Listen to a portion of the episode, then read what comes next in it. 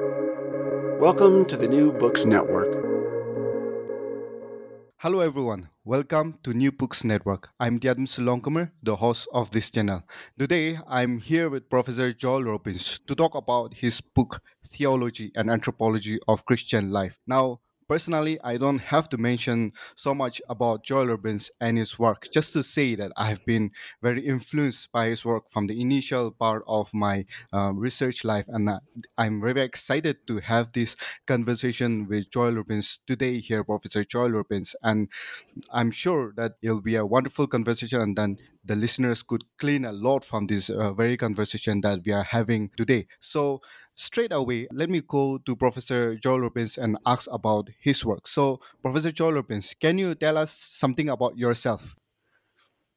Yeah, absolutely. Thank you, and thank you for for having me on your channel, and uh, really, uh, really appreciate it. I've been looking forward to this for a long time as well. So, uh, very happy to be here. I am a sociocultural anthropologist, and I did my original fieldwork in Papua New Guinea. At the time that I went to Papua New Guinea, anthropologists, certainly in Papua New Guinea, but really nowhere else either, focused very much on Christianity. It wasn't a central it wasn't a central topic for anthropological study and there's been lots of discussion about why that is. Anthropology was was sort of focused at that time on studying things other than what were going on at home and for many anthropologists christianity were was what was going on at home, and almost every other discipline in in the uh, uh, the Western Academy was studying all the humanities and social sciences studied Christianity. So anthropology had sort of left it to the side, and I went to the field expecting to study certain aspects of traditional religion in Papua New Guinea, and discovered that even though I had gone to work with a group called the Urapmin people, who lived very remotely with no electricity, no roads connecting them to anywhere, not almost no participation in the market economy, and also, having never been missionized, had converted themselves to a very charismatic form of Christianity. And, and, and a lot of my early work was about their experience, how how people come to learn about Christianity, what they make of it when it's really their own project, not something that missionaries are constantly guiding or shaping.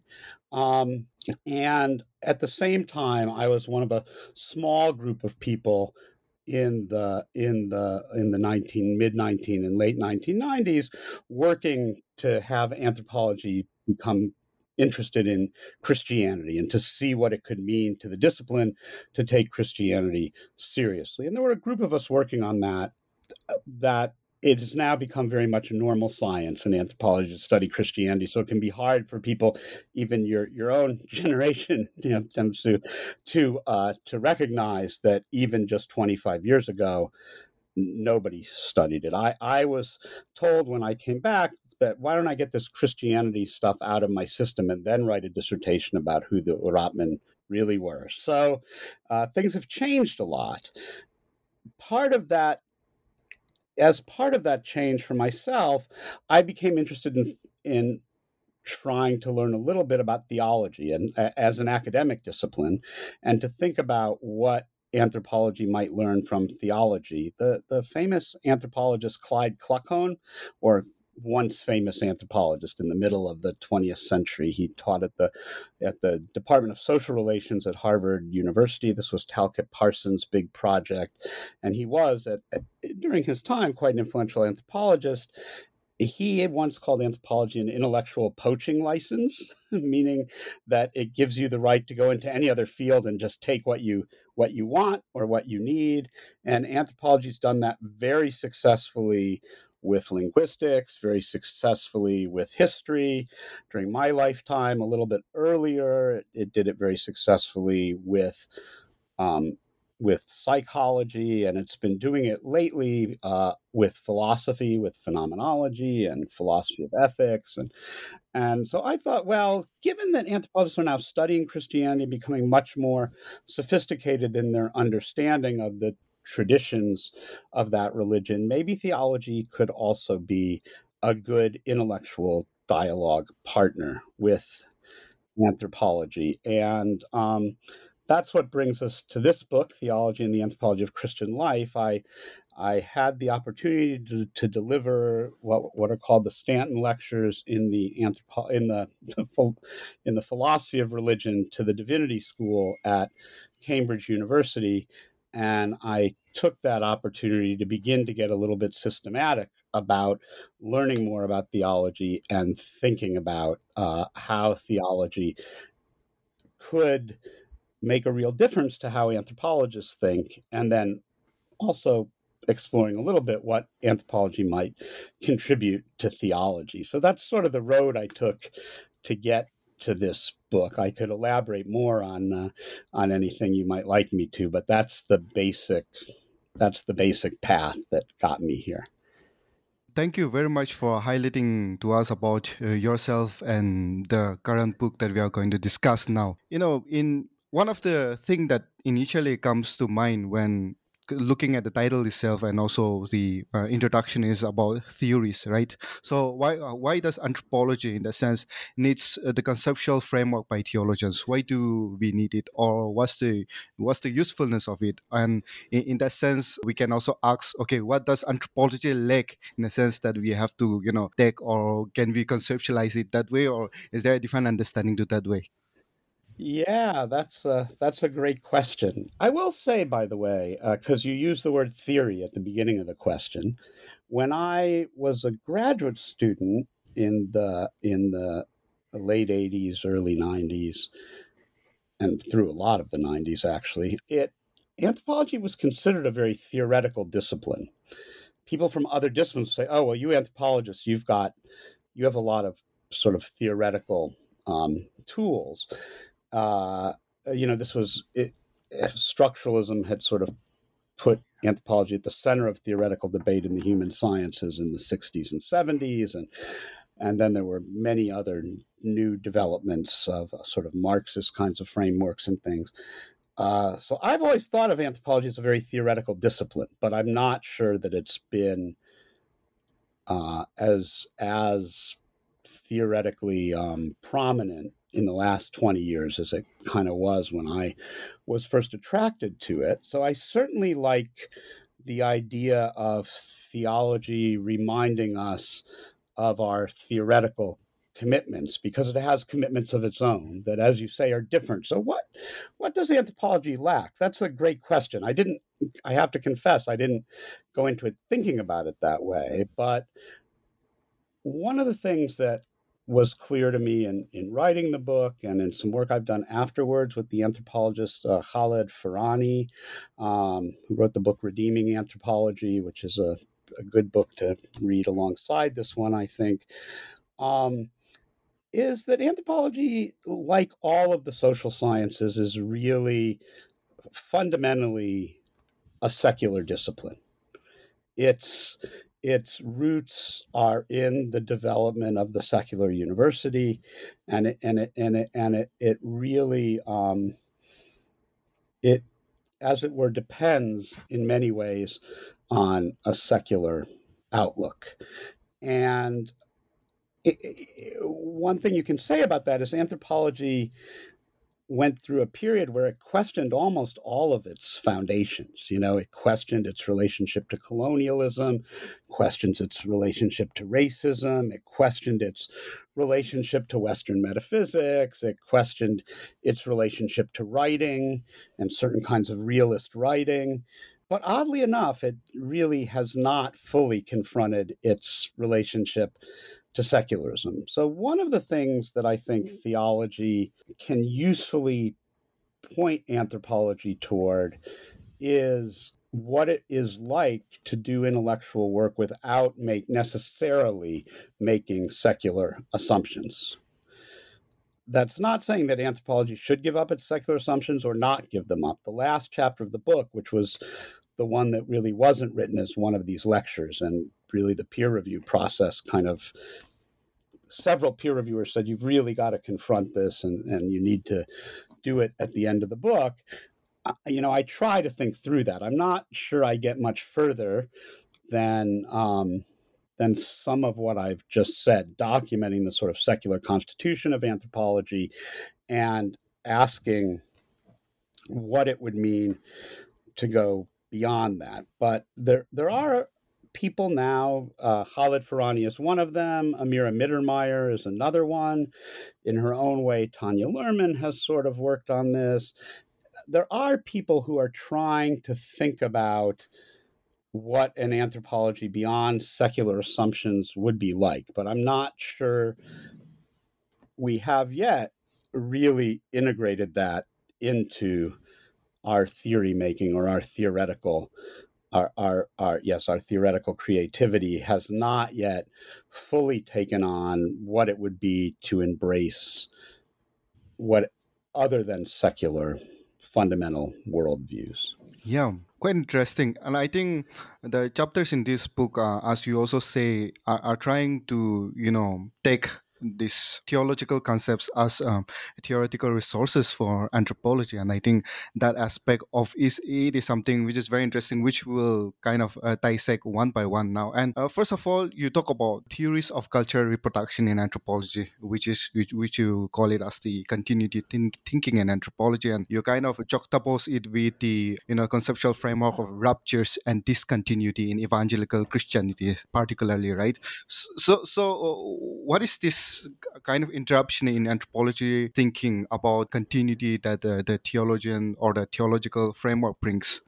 Thank you. That's a that's a really helpful question. So very early on in the development of you know what ends up being called the anthropology of Christianity, this theme of discontinuity becomes important. It shows up in Birgit Meyer's work and, and also in my own. And I developed this notion that anthropology has been a kind of continuity thinking. In a certain sense, as the social scientists, sciences are being born uh, in the in the late 1800s, sociology gets gets handed change because it's all about modernity and what are all these changes that that modernity is bringing in its train. And if you look at all the great early sociologists, they're all concerned with that and the passing of one way of life and the beginning of a new one, and, and more than that, a new one, which is modernity, which is itself committed to kind of constant change.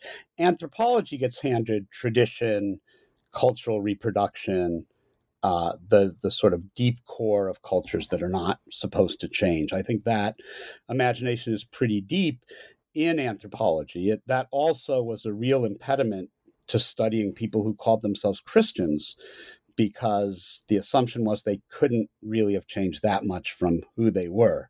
So their Christianity had to kind of be a surface phenomenon or a thin veneer, like a wood veneer you lay over particle board or something to make it make it look better. Um, so my initial um, language to talk about that was a language of rupture and discontinuity, as you said.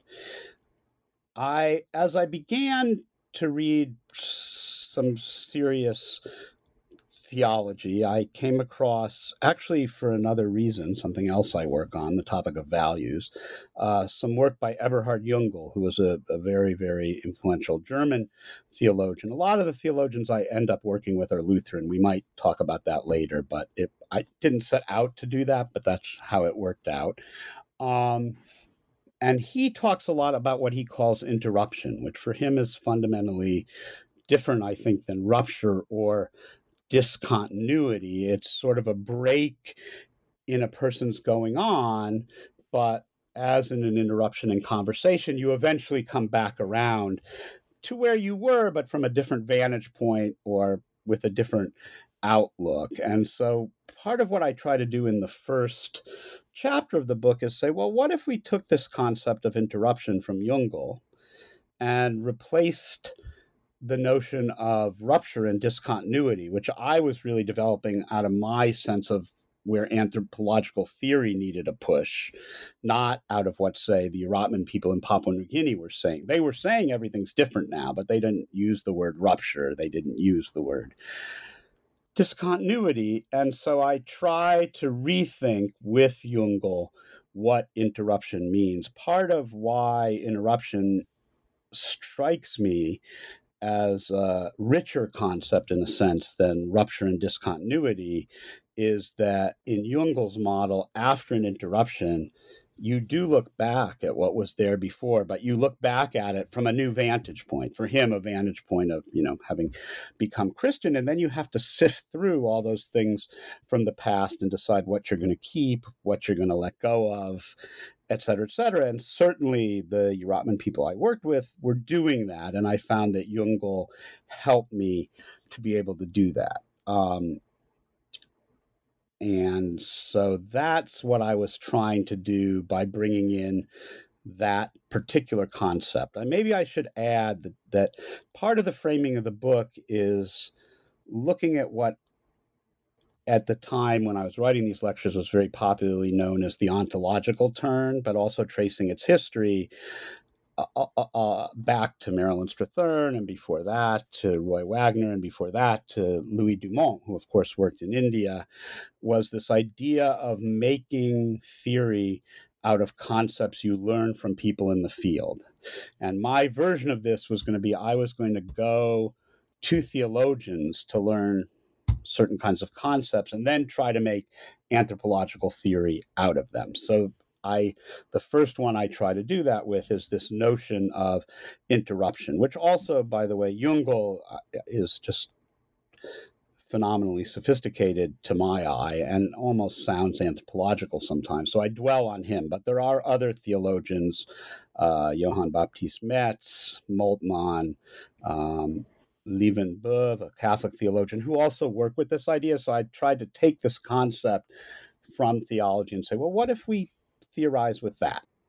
Yeah, I think as we go further into the conversation, one of the things that I've realized uh, when working in, in anthropology of Christianity is something where when I look at the context that I'm working into, things are somehow different in the sense you know uh, my context my uh, even if i'm studying christian community you know when, when i'm studying the impact of mission and and the you know social political history and all of those things when someone from the other field is studying the similar phenomena but also the result is very different right?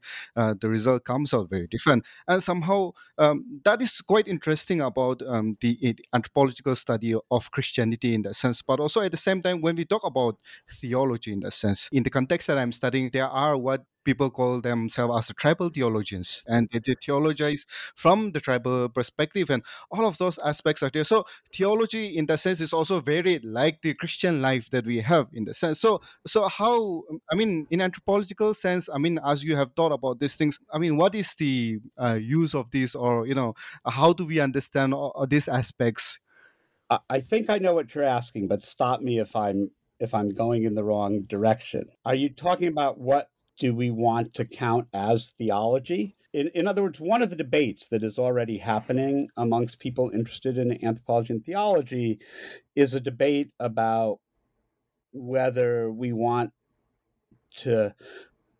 This isn't an either or, but you can take theology to be what academic theologians produce. You can also take theology to be what every every speaking Christian produces. So, for instance, Naomi Haynes kind of takes that later, very open kind of definition. Anything a, a, Christian says about about God is is theology.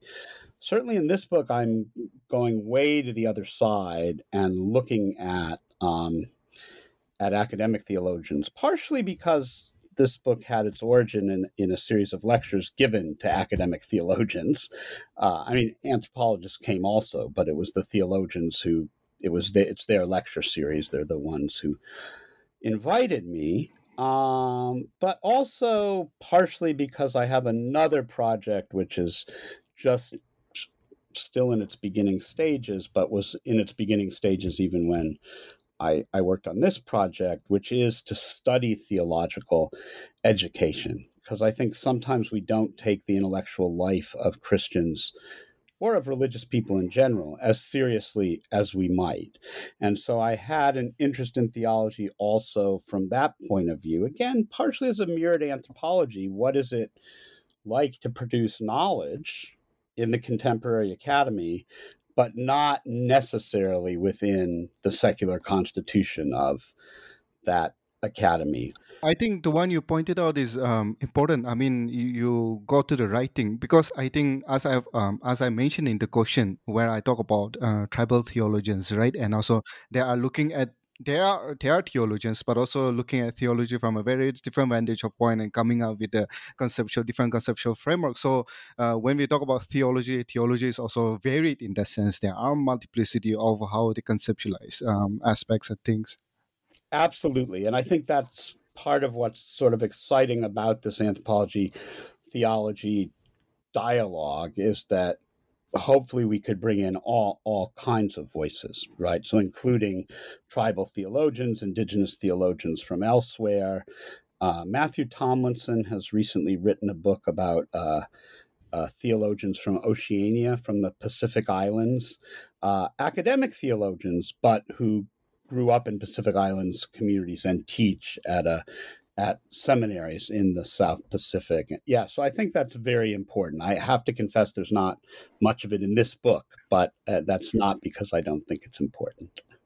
Now, one of the things that you mentioned, and also I've listened to a lecture by you on the, uh, the, anthropology of judgment, where you say that one thing we can clean from the theologians is the aspect of judgment.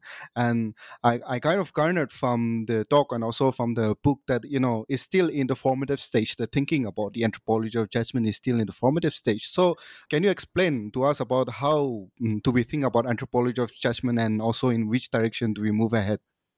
yeah, that you're very right that it's in the formative stages. So in some sense, the first topic that you brought up, the one about interruption as opposed to rupture and discontinuity, that was kind of going back over old ground and trying to unsettle it.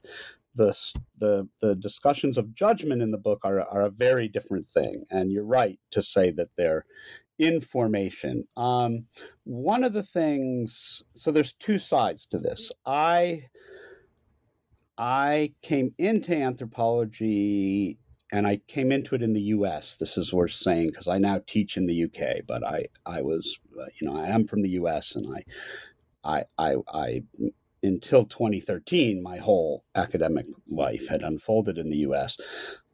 In the U.S., when I was trained, one of anthropology's big um, calling cards, or one of the certainly one of the biggest things that had given to the culture, and one of the things that attracted young people to it, you know, as I was when I chose to focus on it, was the notion of relativism that you really can't judge other people except from your own social cultural point of view and so your judgments really can't be valid. So you have to work very hard to try to understand how things make sense to other people in their own terms. I think anthropology has slid further and further away from that. I think most anthropologists aren't quite full blown relativists anymore. Maybe they never were, but they at least, for purposes of conversation, often behaved like that. But anthropology as a discipline now is very, very often judging the lives of people it studies. It doesn't necessarily judge the people themselves, but it judges people's lives to be deprived, to be difficult, to be unfair.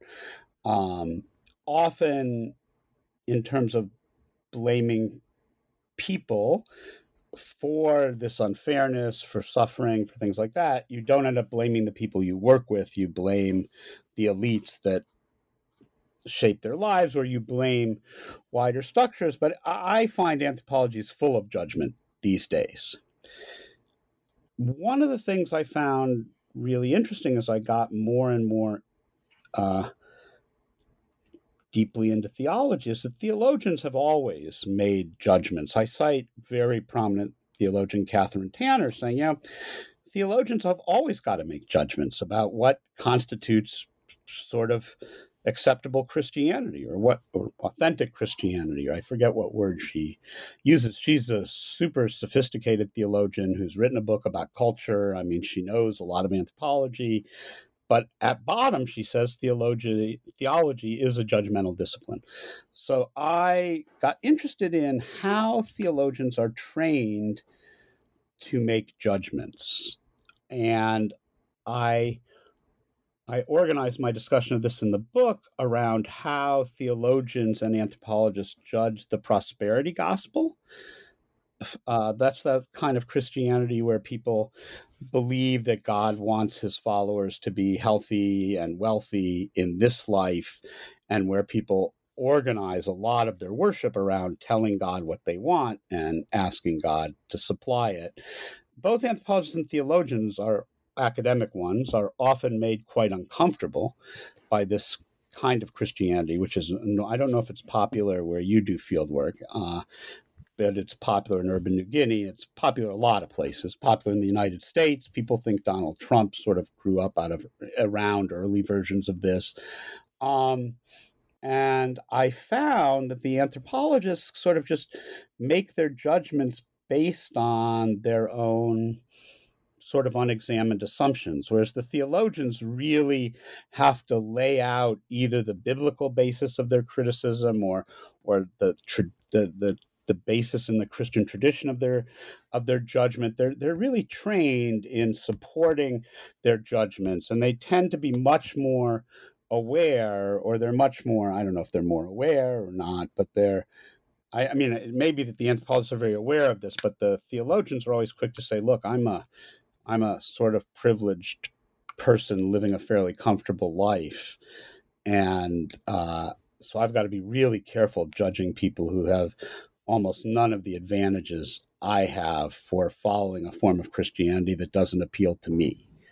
You know, I'm going to have to find grounds for judgment that aren't just that, hey, I don't need this. And so I don't think it's it's very good. So yeah, so I do spend a lot of time on that question where we go from there is something I'm still very much thinking about. As you said, it's pretty much in process, but I do think it's someplace anthropology can learn a lot from theology because theology theologians are quite judgmental, but they also are trained in how to support their judgments, be consistent in them, and be careful not just to reproduce their own knee jerk assumptions in making those judgments. Yeah, quite interesting. Yeah. And so moving on, you talk about uh, sin and atonement and what we can learn from the theologians here in terms of the their conceptual framework.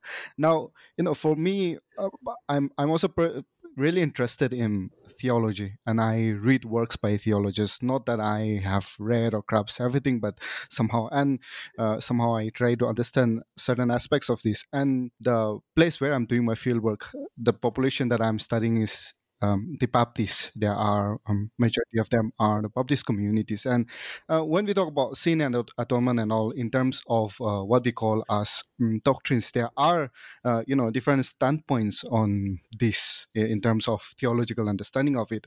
But one of the things that I also found uh, very interesting is how the pastors in that sense in the Baptist church translate these doctrines because they do not really stand up and you know in the church sermons and all they do not really talk about doctrines doctrines as such but they take examples from the bible the everyday life and then you know translate these doctrines in such a way that that might be applicable to the people and that that was I mean, in, in one sense, um, these theologians, these pastors, and all are really good communicators in that sense of how they can communicate the doctrines and all, all of those aspects. So, um, quite really interested about this uh, very topic that you discuss about uh, sin and atonement and, and, how we can understand this aspect from the theologians, and also, you know, how uh, anthropologists uh, goes about trying to understand this one.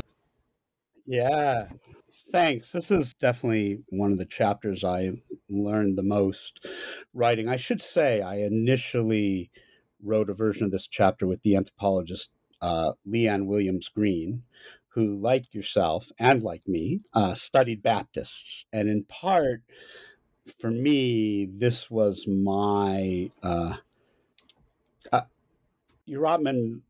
if you look at how they worship and a lot of their ideas, they're they're definitely very charismatic. They look like other charismatic Christians, but the background, the kind of Christianity that was in their area that they sent their kids out to learn, was Baptist, and nowhere is that clearer than their kinds of ideas about sin. And so this was sort of me reconnecting with the Baptist strain in Rotman thought, having spent a lot of time on the very obvious sort of Pentecostal aspects of it. I mean, they would be charismatic Baptists, you know, technically. One of the things that had always, from the beginning of my own work, been a challenge to me is probably the most influential. There was very little, as I said, about Christianity and anthropology when I was starting out to write my first stuff on it, but what but one very powerful early body of work that was there was the work of Birgit Meyer. I don't know if you've encountered that, or many people have encountered it now, but her work was very fo- much focused on demonology and the devil and the importance of the devil to the Ewe Christians she had studied in Africa. And every and since that was the only kind of Christianity most anthropologists had ever really thought about, people were always asking, well, where's the devil? Where's the devil in in my work on the Urapmin in New Guinea? And you know, I looked through all my field notes. That just the devil just wasn't that important. And when you look carefully at what was going on is Urapmin felt that most of the bad things that happened in the world were because of their own sinfulness, not because of the devil making bad things happen, or not because of the devil making them do bad things. They were perfectly capable of doing bad things on their own right? So I was actually examining a PhD thesis on uh, on Himalayan uh, Christians, and this person introduced me to the work of Gustav Aulén, who had been uh, who was an important um, Swedish theologian who had written a, a very influential book called Christus Victor, where he he talks about three different models of atonement. That is what does how does jesus's death work in in saving people and and and uh, we'll leave one of them aside because uh, it, it, I don't I don't talk about it much in the book. The idea that it affects Christians because you should emulate um, you should emulate Jesus, but two others were one model of atonement is that what Jesus does is he he substitutes for us. He he gives his life to take our sin away. Okay, and this is called the penal substitution model of of atonement, which, as I'm sure you know, is is very deeply important in the Baptist tradition. But there is this other model that's very important, which was what Aulén calls the Christ, Christus Victor model, which is that actually what Jesus was doing was fighting off evil forces in the world and fighting off Satan. And so that how atonement works is it gives you the power to fight the kinds of devils and bad spirits, the devil and the bad spirits that could lead you further into sin, that could lead you, um, that could lead you to sort of destroy your own life and your own world. So, in a sense, those two models, one of them sees people, the the the penal substitution model takes human fallenness very very seriously and says well people just are fallen and they're going to need Jesus to substitute himself for them in order for them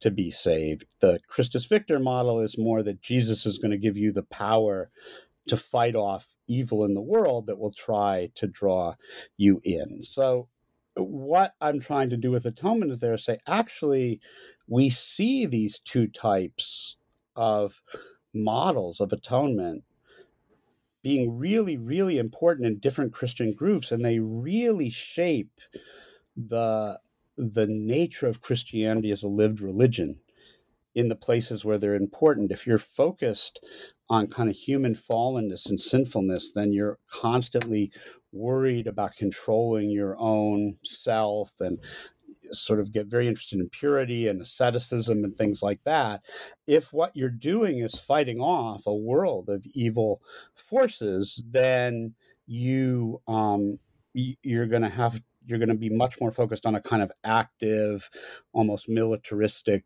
kind of of Christian life. And so they really lead to very, very different, they lend very, very different tones to Christian life. And this was particularly interesting for me because Pentecostals can be on either side. They can be so it's really the fact that the Urapmin were exposed to Baptist Christianity. They have that penal substitution model. They talk about it all the time.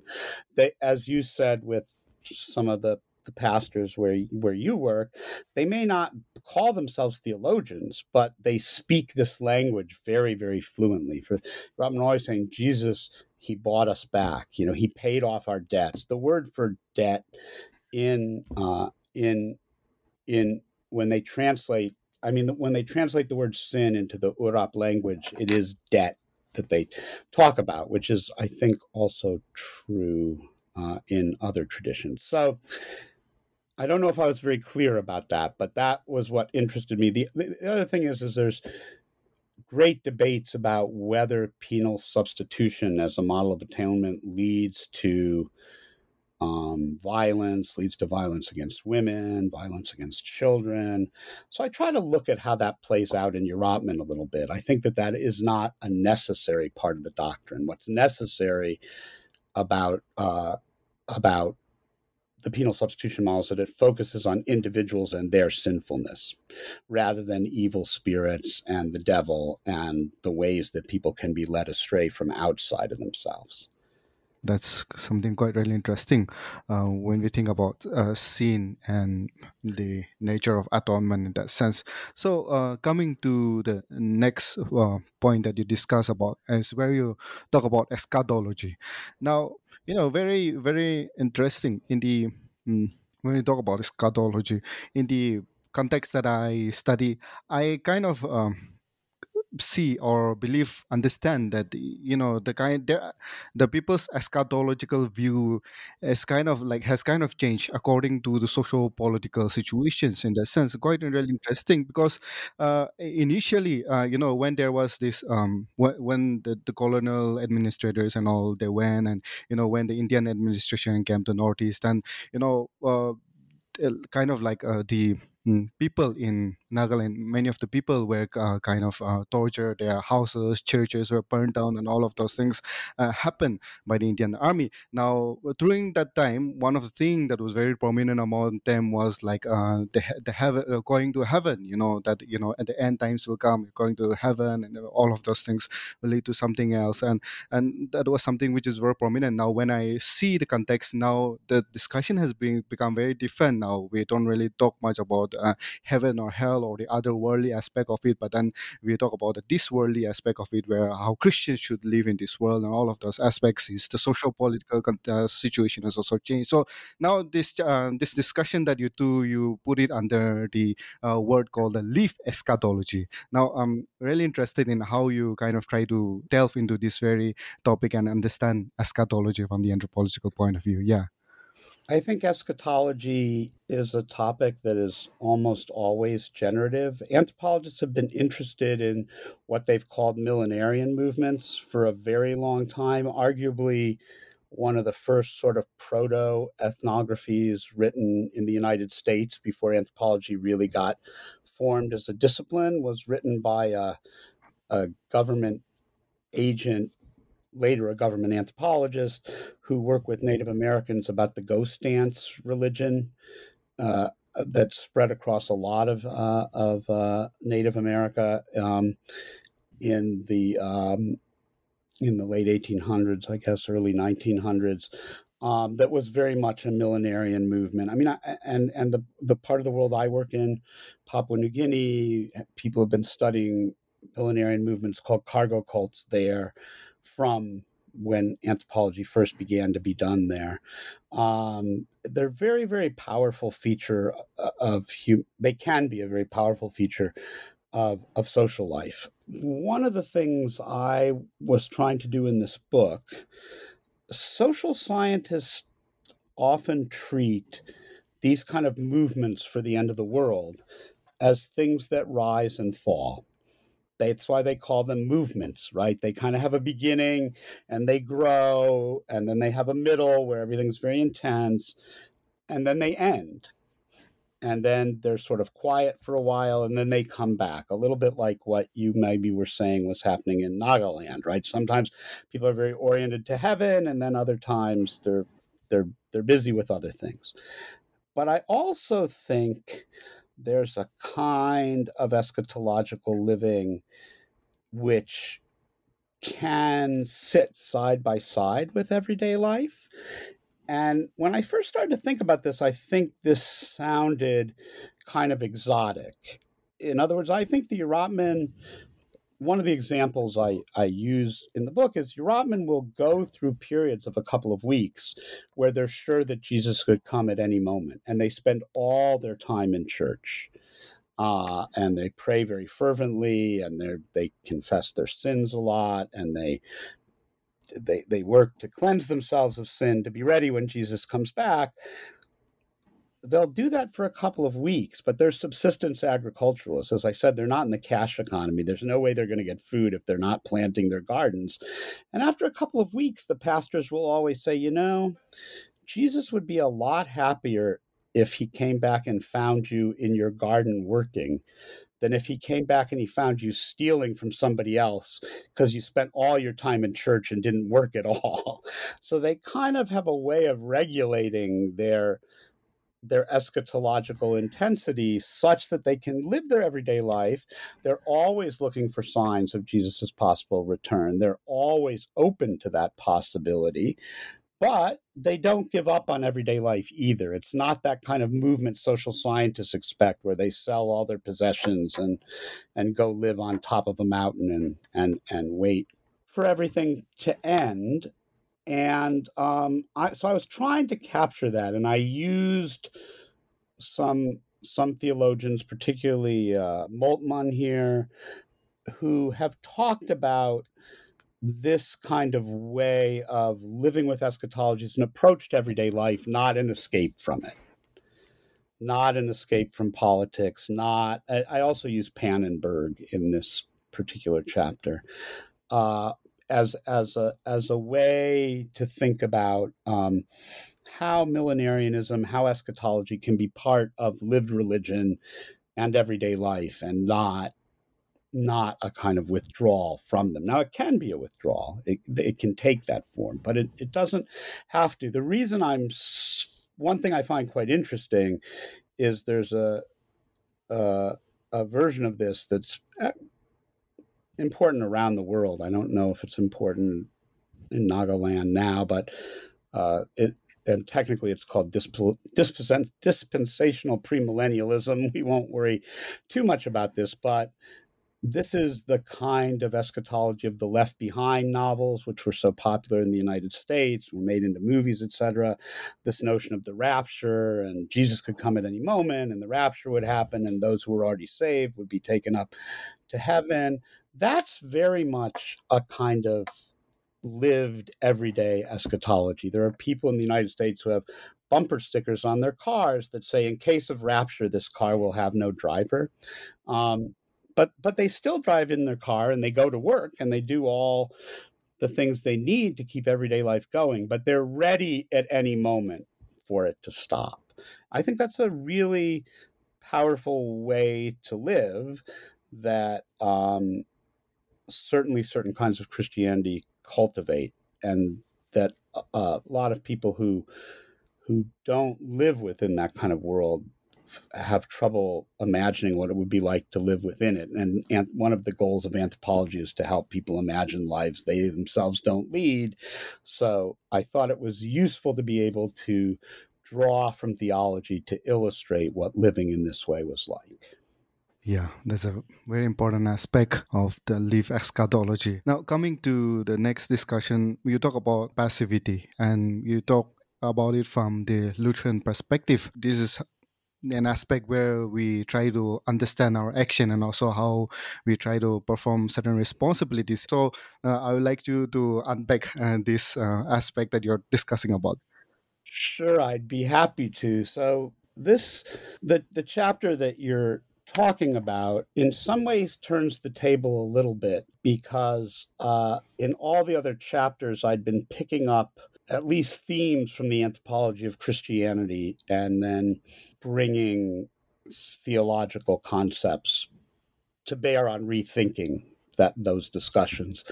This chapter that you're talking about is focused on the gift, which is a an absolutely central concept for anthropology. And uh, it it's something that anthropologists, as I'm sure you know, learn in their very earliest courses, and it's extremely powerful because it it really is a part of human life. So it's very good to teach with. I remember my first year teaching, I I had a very uh, very brilliant but also quite scary uh, sort of senior mentor.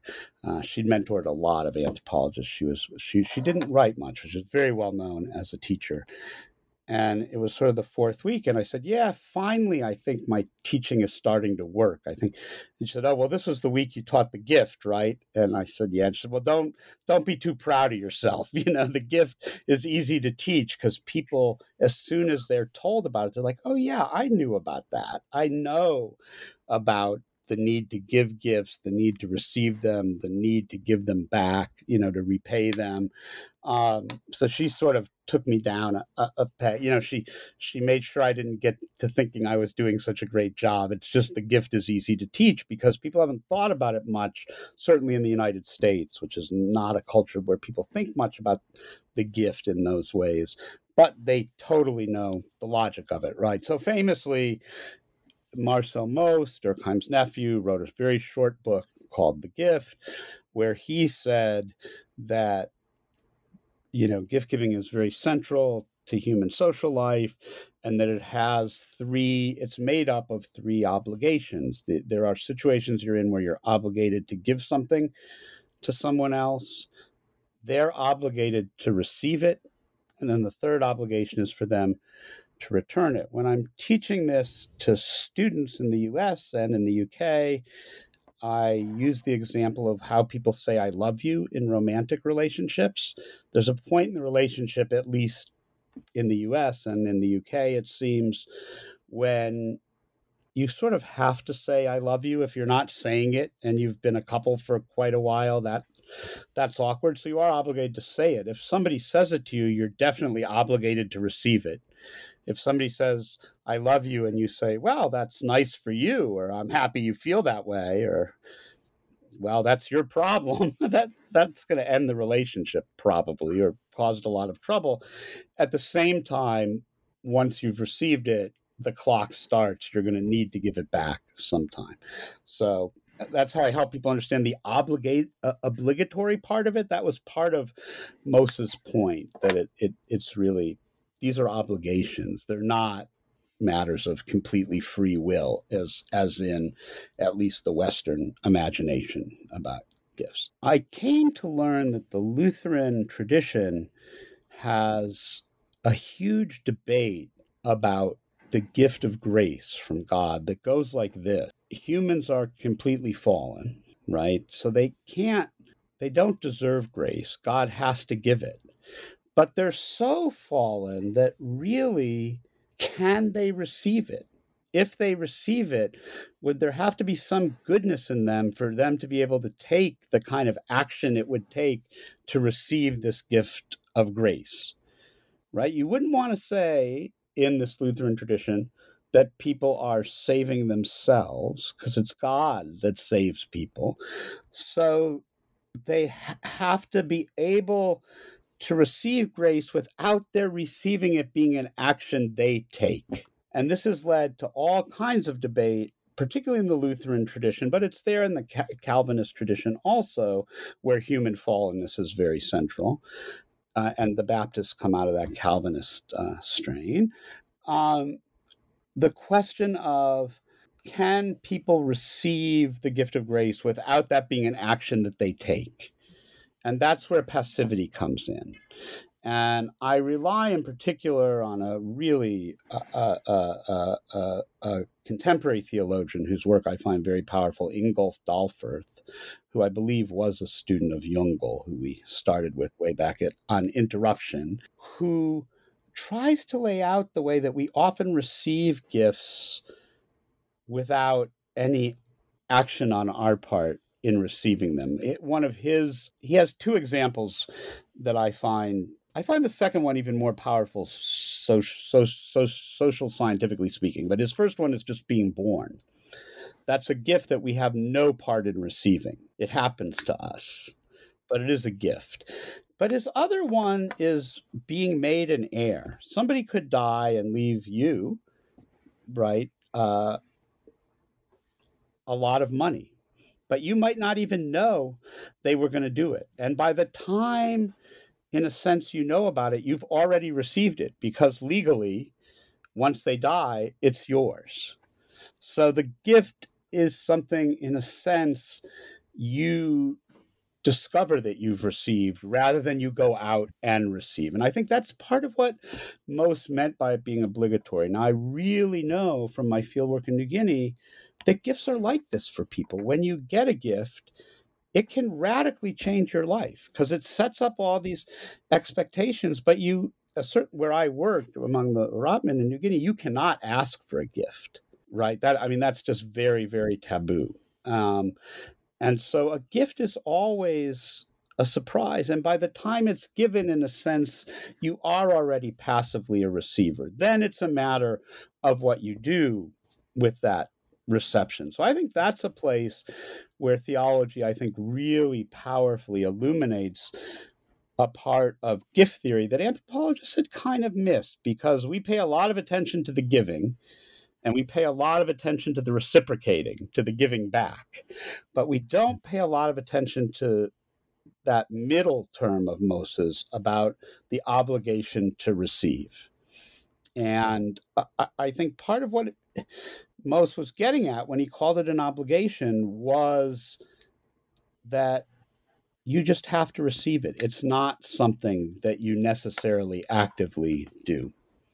I have a last question, and this is about the you know anthropologist's view on the spiritual world. And I mean, recently, I mean, I've also been reading a lot of works by anthropologists on their own personal religious experience, um, putting it in their works and you know trying to explore this aspect from their perspective and you know trying to document their everyday live reality in terms of the community their religious community and all those things. Uh, that's quite really interesting uh, aspect that i've seen in anthropology being developed. But also at the same time you know when we talk about the spiritual world and also specifically when we talk about god and all of those aspects i think there is certain setback in anthropology of really how to be really understand these aspects and how to really move forward uh, with uh, with this and also you also mentioned uh, where you talk about uh, God as as an independent agent, right? So uh, how does anthropology really understand this perspective? So how do we really un- unpack this aspect? Because I think, I mean, there is this field where we need to really tr- uh,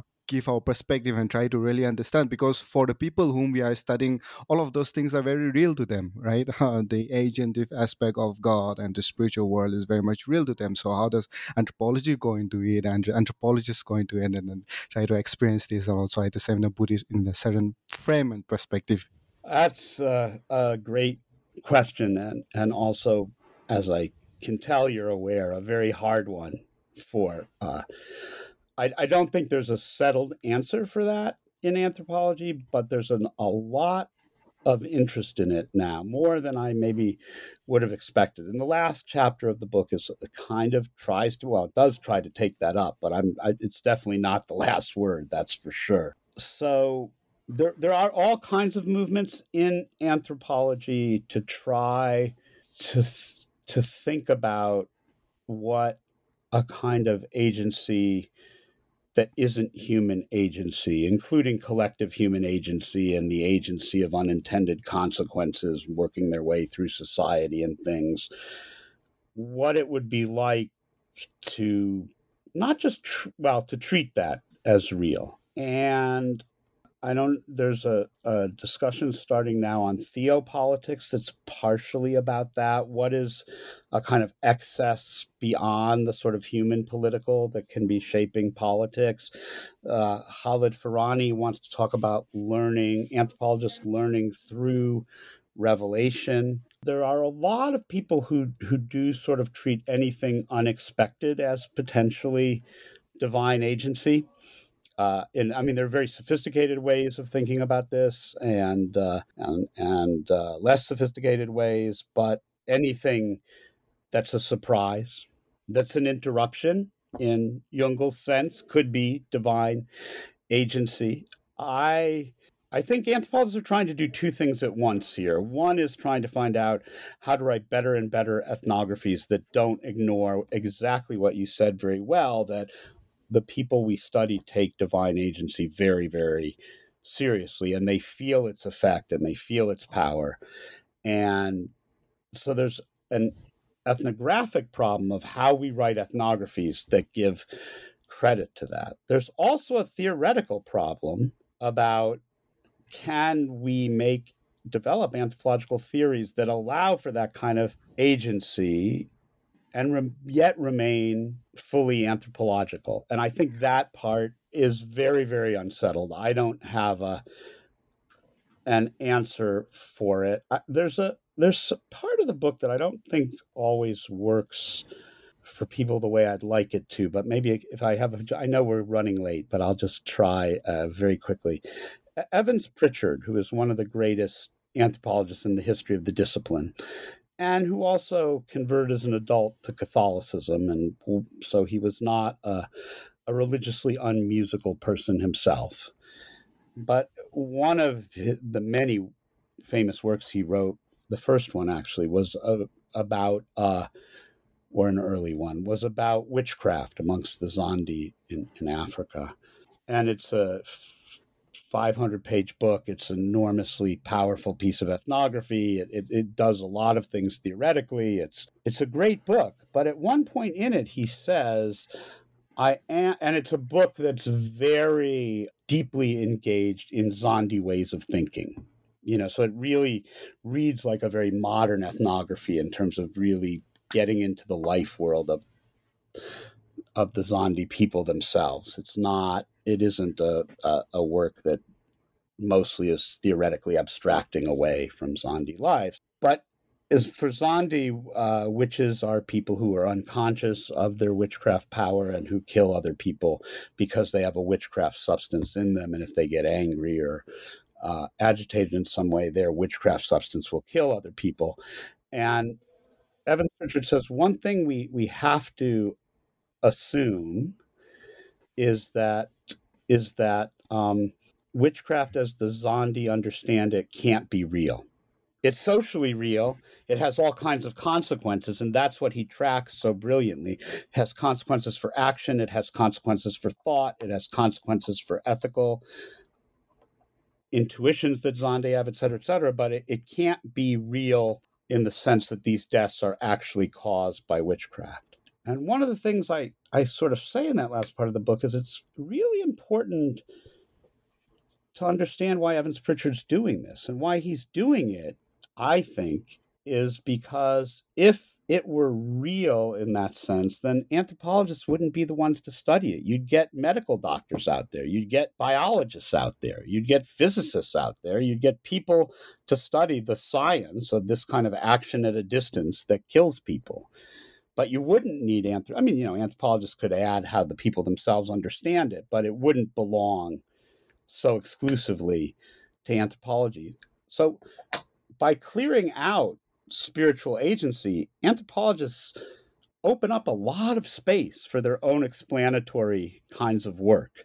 What an anthropology would look like that was fully ready to give that up and allow spiritual agency into social life on the terms that many religious believers think of it, that's going to take a lot more thinking through than I think anthropology has done, and certainly more than I've done already. Yeah, that's a really interesting perspective. You know, I've been very much interested in philosophy of religion where they theorize about God. And obviously the philosophy of religion you're trying to understand and theorize about God coming from the uh, coming from America and other places are very much influenced by Christianity. You know, and they talk about panentheism, classical theism and all of different types of theism. And I think one of the things that we can glean from is I, I believe is also this kind of theoretical framework about God God of how they understand okay how does God relate to the world in different ways and you know how the spiritual being relate to the world uh, that's an interesting aspect that I've also seen in my own readings yeah Ah, yeah, absolutely. Right. So probably if we dig deeper into, the, and in fact, I had sort of tried during the COVID period to work with some people to start a project on this, but it just we weren't able to do it in those conditions. About right how theologians themselves think about divine agency is probably uh, richer and more complicated than I, I certainly understand yet, and we probably could learn a lot by borrowing their concepts as well, as you were just saying. Yeah, just just agreeing with you there. Thank you very much, Professor Joel Robbins, for this wonderful conversation. And can you please tell our listeners and to me about your current project? What are you working on? What am I working on? Uh, okay, so I am working on two things. I am. I also have done a lot of work on the theory of values in anthropology. Um, and I am trying finally to write a book about that. I've been publishing articles about that for a decade or more, but I'm I'm finally trying to write a book about that. Uh, that was supposed to be done a long time ago, but you know, life interrupted. Um, but then I would like to do fieldwork on theological higher education, um, probably moral education. I used to think I would go back to the South Pacific to do that, but it's possible now I, am still undecided, but that I might. As I mentioned, there's this Matt Matthew Tomlinson who's done really good work on that. I may end up doing it in the UK or the United States. I'll I'll have to see how that goes. But those are my two main projects right now: the anthropology of values and then uh, ethnographic study of theological education. Really interesting. And if anyone wants to reach out to you regarding any of your work or want to ask you something, uh, how do they reach out to you? Um, so I teach at the University of Cambridge in the UK. That's the only email I have. It's on uh, it's on the Cambridge website.